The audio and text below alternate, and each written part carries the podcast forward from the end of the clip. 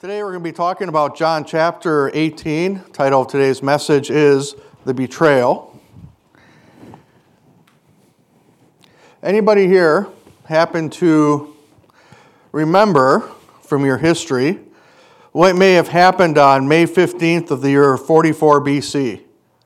Anybody alive during that time? Just checking. I was going to put a joke in there, but I decided not to. It's a little hint. May 15th is the Ides of March. Does that ring a bell? No, nobody know, nobody remembers their history? There you go. Yep, that's when Julius Caesar was assassinated. Many of us had to read a dramatic portrayal of that in high school and read the play by William Shakespeare. A little background into why Caesar was assassinated and why it matters for us this morning. Rome had a very similar government to the one that we enjoy, enjoy here in America, and then that they were a republic during that time. Republic is a form of government in which elected officials make the laws and they govern by the will of the electorate. At the time of the Caesar's assassination, Rome was still pretty much a functional republic with the emperor who was elected by the Senate. Now, Julius Caesar was a famous general in the Roman Empire who eventually rose to become emperor. Because of his incredible popularity with the people, the citizens of Rome, about a year and a half, two years before they elected him um, emperor, they elected him emperor for life. And that really worried some people in the Roman Senate that he was going to try to become a dictator and just completely dissolve the Senate and that he was going to be the ultimate power. These senators grew more and more and more concerned about this and got paranoid to the point of several of them deciding to um, form a conspiracy to assassinate him on the 15th of May. And a few of the conspirators were actually very close friends with Caesar, and one of them was named Brutus. It said that during the assassination attempt, Caesar was actually unarmed and alone during that time. And he was actually holding his own against several men armed with daggers. You got to remember, he's a general. He's, he's risen up through the, the Roman legion, so he knows how to fight. He knows how to defend himself. And he's fighting against all these men with daggers trying to stab him. But then he, he finally saw the face of one of the men, and it was his, one of his best friends, Brutus. And when he saw that one of his best friends wanted to kill him, it is said that Caesar just backed up, drew his cloak over his face, and he uttered the famous words, Et tu, Brute, which is Latin, that means, and even you, Brutus. The fight left Caesar at that moment, and he was stabbed 23 times before he finally died. Has anyone here ever been betrayed by someone? Someone you thought that might be a close friend that turned their back on you, or you learn that they are the source of the gossip and source of the trouble that's in your life during that time. There's just something about a betrayal that can really knock us flat on our backs, isn't it? The reason is, in order to betray someone, you've had to first gain their trust or given their, your trust to them. Trust and love, they go hand in hand. So it'd be very diff- it's a very difficult and a very emotional, trying event with that, when that love and that trust is broken. Jesus knows exactly how you feel when you go through those times. John chapter 18 describes the betrayal of Jesus. And when we th- think about everything that went into his betrayal, we automatically think it starts and ends with Judas. But as I was studying and preparing to bring this teaching this morning, I realized that Judas was not the only betrayer of Jesus in John chapter 18. There are actually four different betrayals of Jesus in this chapter that I want to look at this morning. And these four examples are still relevant to us today because they are still the way that people betray Jesus, his mission, and his kingdom in this world that we live in right now. Before we get into this and break this down, let's ask God to bless our time together. Father God, I ask, Lord, that you just take your word, the precious gospel of John, and you make it relevant and real to us this morning. I ask, Father, that you take these four examples and use it to judge the thoughts and attitudes of our hearts, our actions, and the way that we interact not only with each other, but with the world at large. Father God, it's my desire this morning that you use this time to make us more like you. Father, I ask this in your name. Amen. In John 18, there's four ways or four reasons that people still betray Jesus' mission and his kingdom today. And the first reason uh, that people betray Jesus, we see in, in the disciple Peter, and that is from unmet expectations. In the original outline of this message, I actually had put cowardly in the unmet expectations. Like I said, they do it because of cowardness, because of Peter's um, actions during the events immediately leading up to the crucifixion of Jesus. But as I thought about it a little bit and I meditated on it, I realized that that's a little harsh and a little too simplistic of a way to describe Simon Peter's actions during those, those few hours. It's really easy to pick on Peter for his actions, but I don't think he was a coward at all. If you think about it, he stood alone between Jesus and an entire temple guard with a few Roman centurions standing there, armed only with a sword. He had no armor. He had no backup. It wasn't like all the other disciples were doing anything. And he really didn't have any training on how to use that sword. You see that in the fact that he was only able to take a guy's ear off when he should have been able to at least kill a couple people with a single swing of a sword. All he was able to do is chop an ear off of somebody. That's not the actions of a coward. So, if it wasn't cowardness that led Peter to, to deny Jesus, what was the motivation? Well, I would submit to you this morning it was an unmet expectation that Peter had about Jesus. It's been said over and over again during the Gospel of John series that we've been in this year that the disciples had this Old Testament way of looking at the Messiah and they placed that upon Jesus.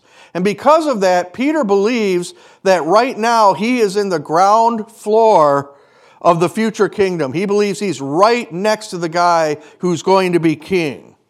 Peter thinks that he's going to be Jesus' viceroy or his vice president of this future kingdom, that he will be doing the ruling and Jesus will be kind of enjoying himself, but he'll be doing the day to day type of things. So as Peter watches Jesus be arrested, then beaten, then scourged, then mocked, then tried, and then falsely convicted by the religious leaders, and then he's beaten again, He's watching his entire world crumble. He is watching everything he has put faith in in the last three years totally be washed away. He has lost everything at this point. He's given up everything for this guy. Let me illustrate a little bit where Peter is this morning. All of us in the last few weeks, have you watched the stories coming out of California about the people who lost everything in those wildfires? People lost their homes, their possessions, sometimes even loved ones and pets in this fire. And you see the look in their eyes as the TV reporters are interviewing them that, that ghostly, lost look that they had in their eyes. That's where Peter is at right now. Before you be too hard on him, put yourself where he is. It's the exact same sense of hopelessness and loss that these people in California had. And all this was caused by Jesus failing to meet Peter's expectations. How does this apply to us today? What applies to us today in how we present the gospel of Jesus Christ to other people. When we use a false pretense to quote unquote sell the gospel, it creates what ultimately will be an unmet expectation in their life. Let me give you some examples. You see some evangelists on TV or some evangelists, if you go to camp meetings, they'll say, Come to Jesus and he's going to solve all your problems. Come to Jesus, he'll give you a sense of peace. Come to Jesus and, and all your problems will be washed away. Or maybe a TV evangelist or radio guy says, Give me this ministry more money and he's going to return it back to you a hundredfold. Just come to Jesus. Or you say that God is bound by his word to heal your every disease. Give generously, and I'll send you a handkerchief to heal you at your point of need. or so, one of the most dangerous is simply that you need to somehow accept Jesus and have eternal life. You don't have to worry about obedience or sanctification or doing the work of the kingdom. Just believe in your heart and you'll be saved. And the problem with this last one is that there's about 85% truth to it, but it leaves out a couple of important things. Where it fails is that the Bible says that the human heart is deceitful above all else and desperately sick. Who can know it? That is why when we can have an evangelistic event and see hundreds of people come forward to accept Jesus and see only a net increase of three people in the church on Sunday because they have this unmet expectation of who Jesus is. And the reason is, is because they've accepted the false gospel. They never came face to face with their rebellion against the holy God. They never learned about sin. They never learned about the need for Jesus to do what he did. They were never led to a, a bloody cross to meet the Savior who took the penalty of their sin and washed it away. They accepted a false Christ, and that led them to a false salvation or a false sense of security and an unmet expectation. They were told, just accept Jesus in your heart, and he'll make your life better.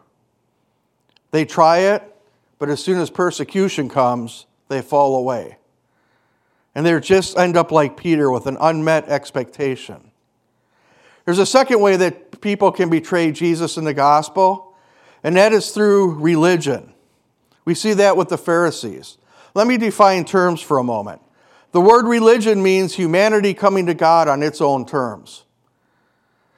Religion deals with rules, it deals with ceremony, it deals with pageantry or ritual to try to fill what I would call the God void within each one of us. The Bible says that God has put eternity in the hearts of men. And what that verse means is that He has created every single human being with an intrinsic knowledge that there is something beyond what we can see and touch and feel. There's something beyond ourselves. We come from our mother's wombs programmed with the need to search for that higher thing before we try to talk ourselves out of it with our minds. Religion tries to fill that need, but it ultimately fails. One of the ways I look at religion is this pretend for a moment that you're an automobile with flat tires. Religion inflates your tires with water and not air. You look at the car from the outside, everything looks fine with it. It looks like a perfectly functional automobile until you get in and try to drive with it. Then it shakes, it rocks, it drives you right off of the road and crashes into a tree. That's what religion does. It looks great on the outside, but in practice, you run off the road every single time. The gospel, on the other hand, is God fulfilling his terms for salvation. He does the work for your sake. That's why the word gospel means good news. God did all the heavy work, and we just have to accept it and then live it through and live it through faith. So, why do people choose the hard way in getting to God when He has made it incredibly easy for us with the gospel? Why do people choose to betray God's ways through just trying to practice a religion instead of having a relationship with Him? Well, a little history of the why. In the beginning, God created Adam and Eve and He gave them complete dominion over His creation. Remember, He told them to go forth and bring dominion to this creation, conquer it, bring it under your submission. As part of the condition of them ruling over his creation, he gave them the one rule don't eat of the tree of the knowledge of good and evil. Most of us know they broke that rule, and because of what they did, everything they had dominion over fell into sin, which produced death. And one of the consequences of sin producing death within us is that we have a natural rebellion of doing things God's way. We don't want to do things His way. We just want to do it our way. And one of the principal results of this is religion, us wanting to come to God on our terms and not His. Let me illustrate this just a little bit. You know that, that toy that we give little kids? It's a little table that has the pound things on them, and they take a hammer and they pound the shapes through. You flip it over, and they just continue to do that. Well, have you ever seen a kid grab the hammer by the business end and just use the hammer to try to pound it in? And then, and then you, uh, you, you take it away from him. He said, No, no, no. You hold it by the handle and you use this end. And what does the kid do? The kid's like, Meh grabs it away from you and, and, continues to use the handle. That's kind of like us coming to God using religion instead of coming the way that He wants us to. We snatch back the gift and try to use it in a way that makes us comfortable, but it always ends with death. That's why the Pharisees resisted Jesus to the point of conspiring to murder him on false charges. Their religion worked itself out to form death within them, and it came out through their actions in regarding to how they treated Jesus. They were so blinded by their actions because they had put God in a box where He was comfortable for them. They never had to deal with the truth of who they were. And this box was surrounded by all the rules, all the regulations, all the ceremony, the pageantry, the sacrifices. And the result of their religion was they could not see that God was standing right in front of them. The Pharisees' actions show us this undeniable truth. Religion,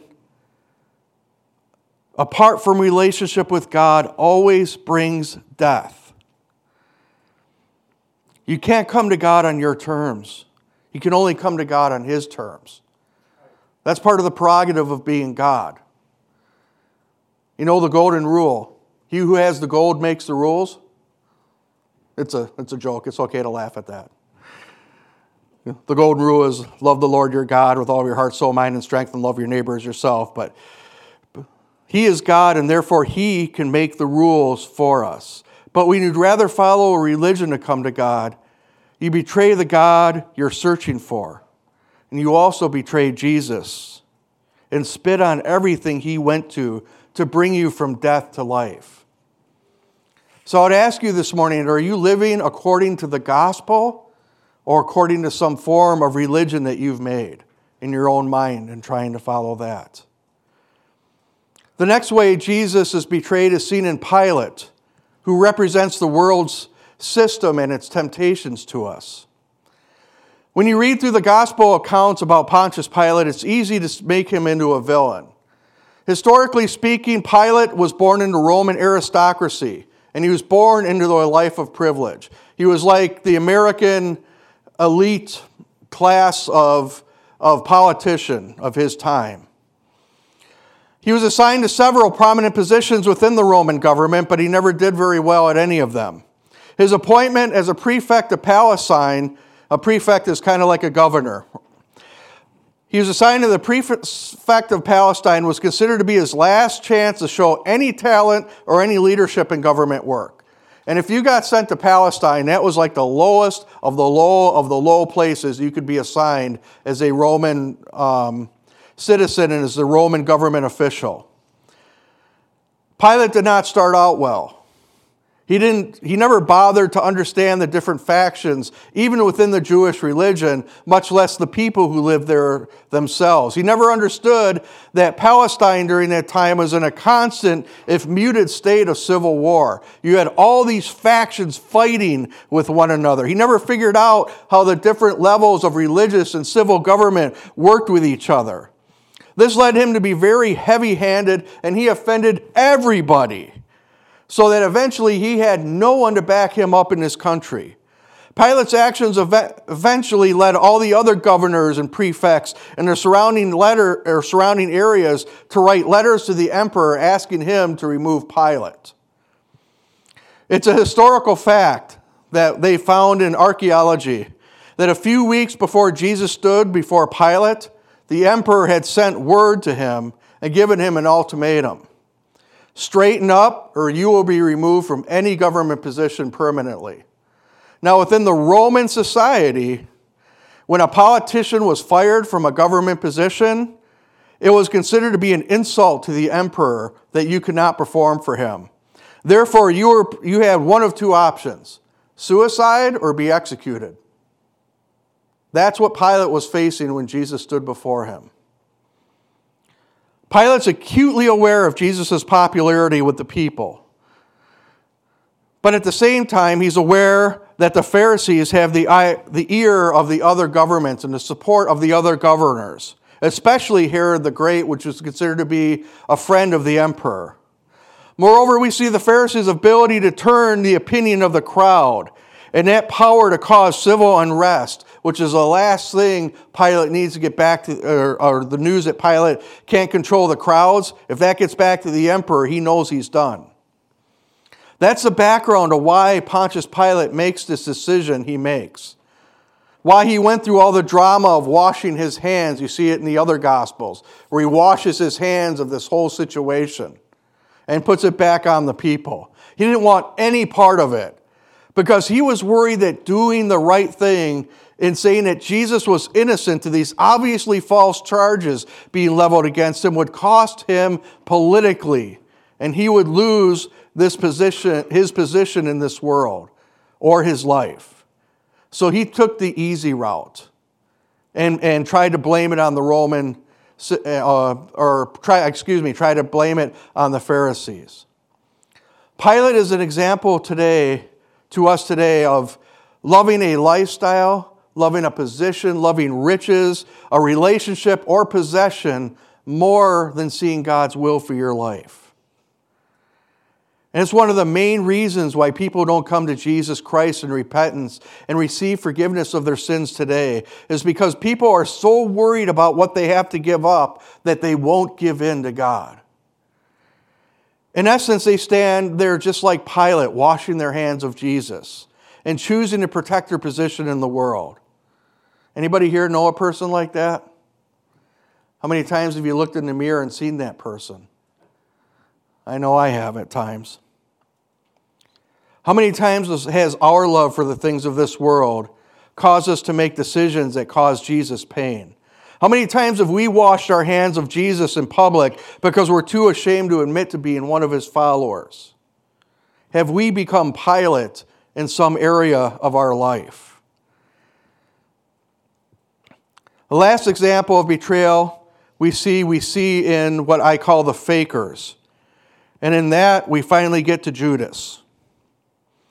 The Apostle Paul, or excuse me, Apostle John, in writing about Judas, does not paint a very flattering picture of Judas.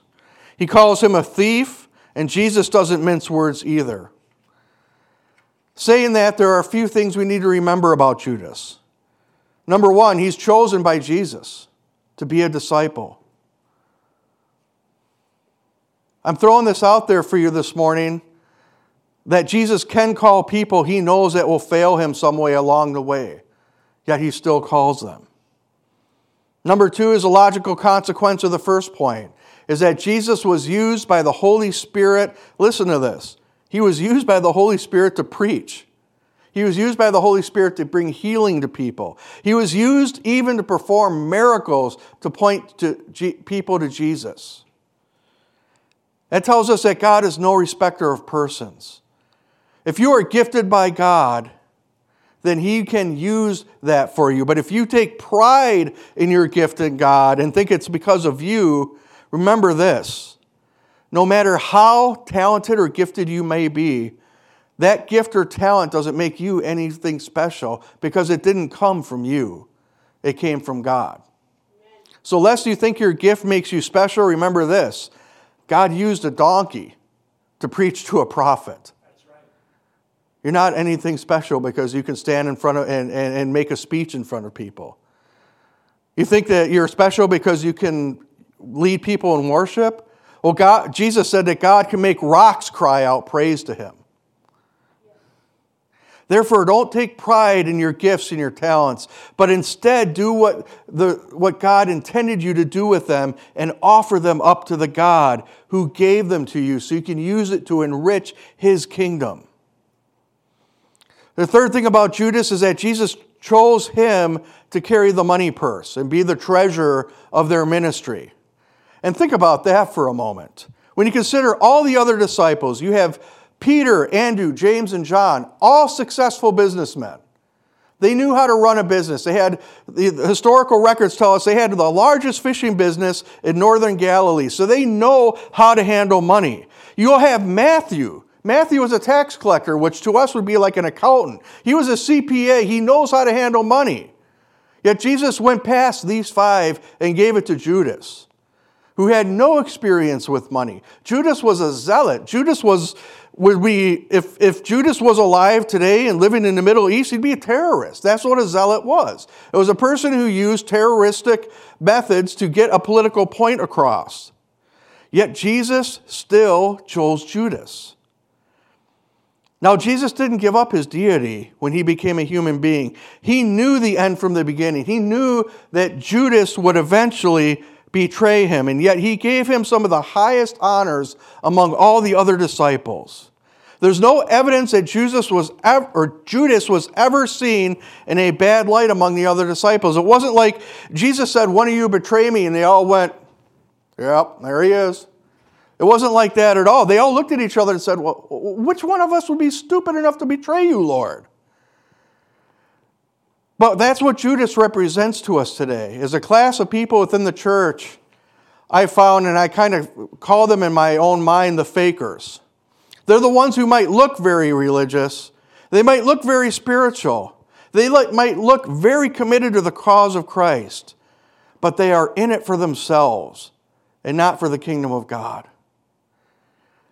And unfortunately, I've met many people like this. I've been a Christian for 25 years, and I've seen a lot of these people work behind the scenes, and they sow discord, rumors, and open rebellion against the church and against its leadership. Sometimes these people are the wealthiest people in the church, the big donors, and they use that position to blackmail the leadership into doing their will. And sometimes they might be even be in spiritual leadership. Yet you don't see any of the character of Christ and how they live or how they lead. They're the fakers. But I do have some good news about those kind of people, as I think they're a dying breed in the church. We were talking about this a little bit during Sunday school. As church leaders, we frequently talk about how the church seems to be shrinking in America and throughout the Western world. We've prayed about it, we've questioned why, we've done surveys, we've done all these kind of things, and we worry somehow that the kingdom of God is not advancing. But I've come to look at this in a different way. I think the reason why it seems like the church is shrinking is because the fakers are leaving the church. They see no benefit to stay, so they leave. And actually, that's a good thing. Don't get me wrong, I want everyone to stay in a church and come to a saving faith in Jesus and become a disciple and a follower of Him. But I don't have a lot of time for people who use the church and its people to further their own agenda or prop up their selfish needs. I have some more good news for you this morning as we prepare to enter into our time of communion. The shrinking church is a good thing in that it was predicted as a sign of the end times before Jesus comes back. The Apostle Paul tells the church in Thessalonica, he said, Concerning the coming of our Lord Jesus and us being gathered to him, we ask you, brothers and sisters, not to become easily unsettled or ashamed by the teaching allegedly from us, whether by prophecy or word of mouth or by letter, asserting that the day of the Lord has already come. Do not let anyone deceive you in any way. Now, listen to this. For that day will not come until the rebellion occurs and the man of lawlessness is revealed. There, that word rebellion there means like an apostasy, people who leave the faith for something else. It was predicted that this was going to happen, that there was going to be a contraction within the church in the, la- in the last days. A shrinking church is a church being purified of those who are betraying Jesus and his message by never ex- um, coming to him in faith in the first place. The Bible also speaks about the last days church in the book of Revelation where it says, I heard in Revelation 19, verse 6, it says, Then I heard what sounded like a great multitude, like the roar of rushing waters and like loud peals of thunder, shouting, Hallelujah!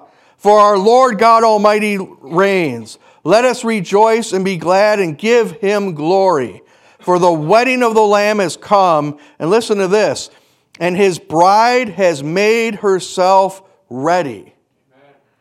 That is what this time in history is. It's our beauty treatments to make us ready to sit at the wedding supper of the Lamb, to make ourselves a pure bride and give ourselves to Jesus and say, Here we are, Lord.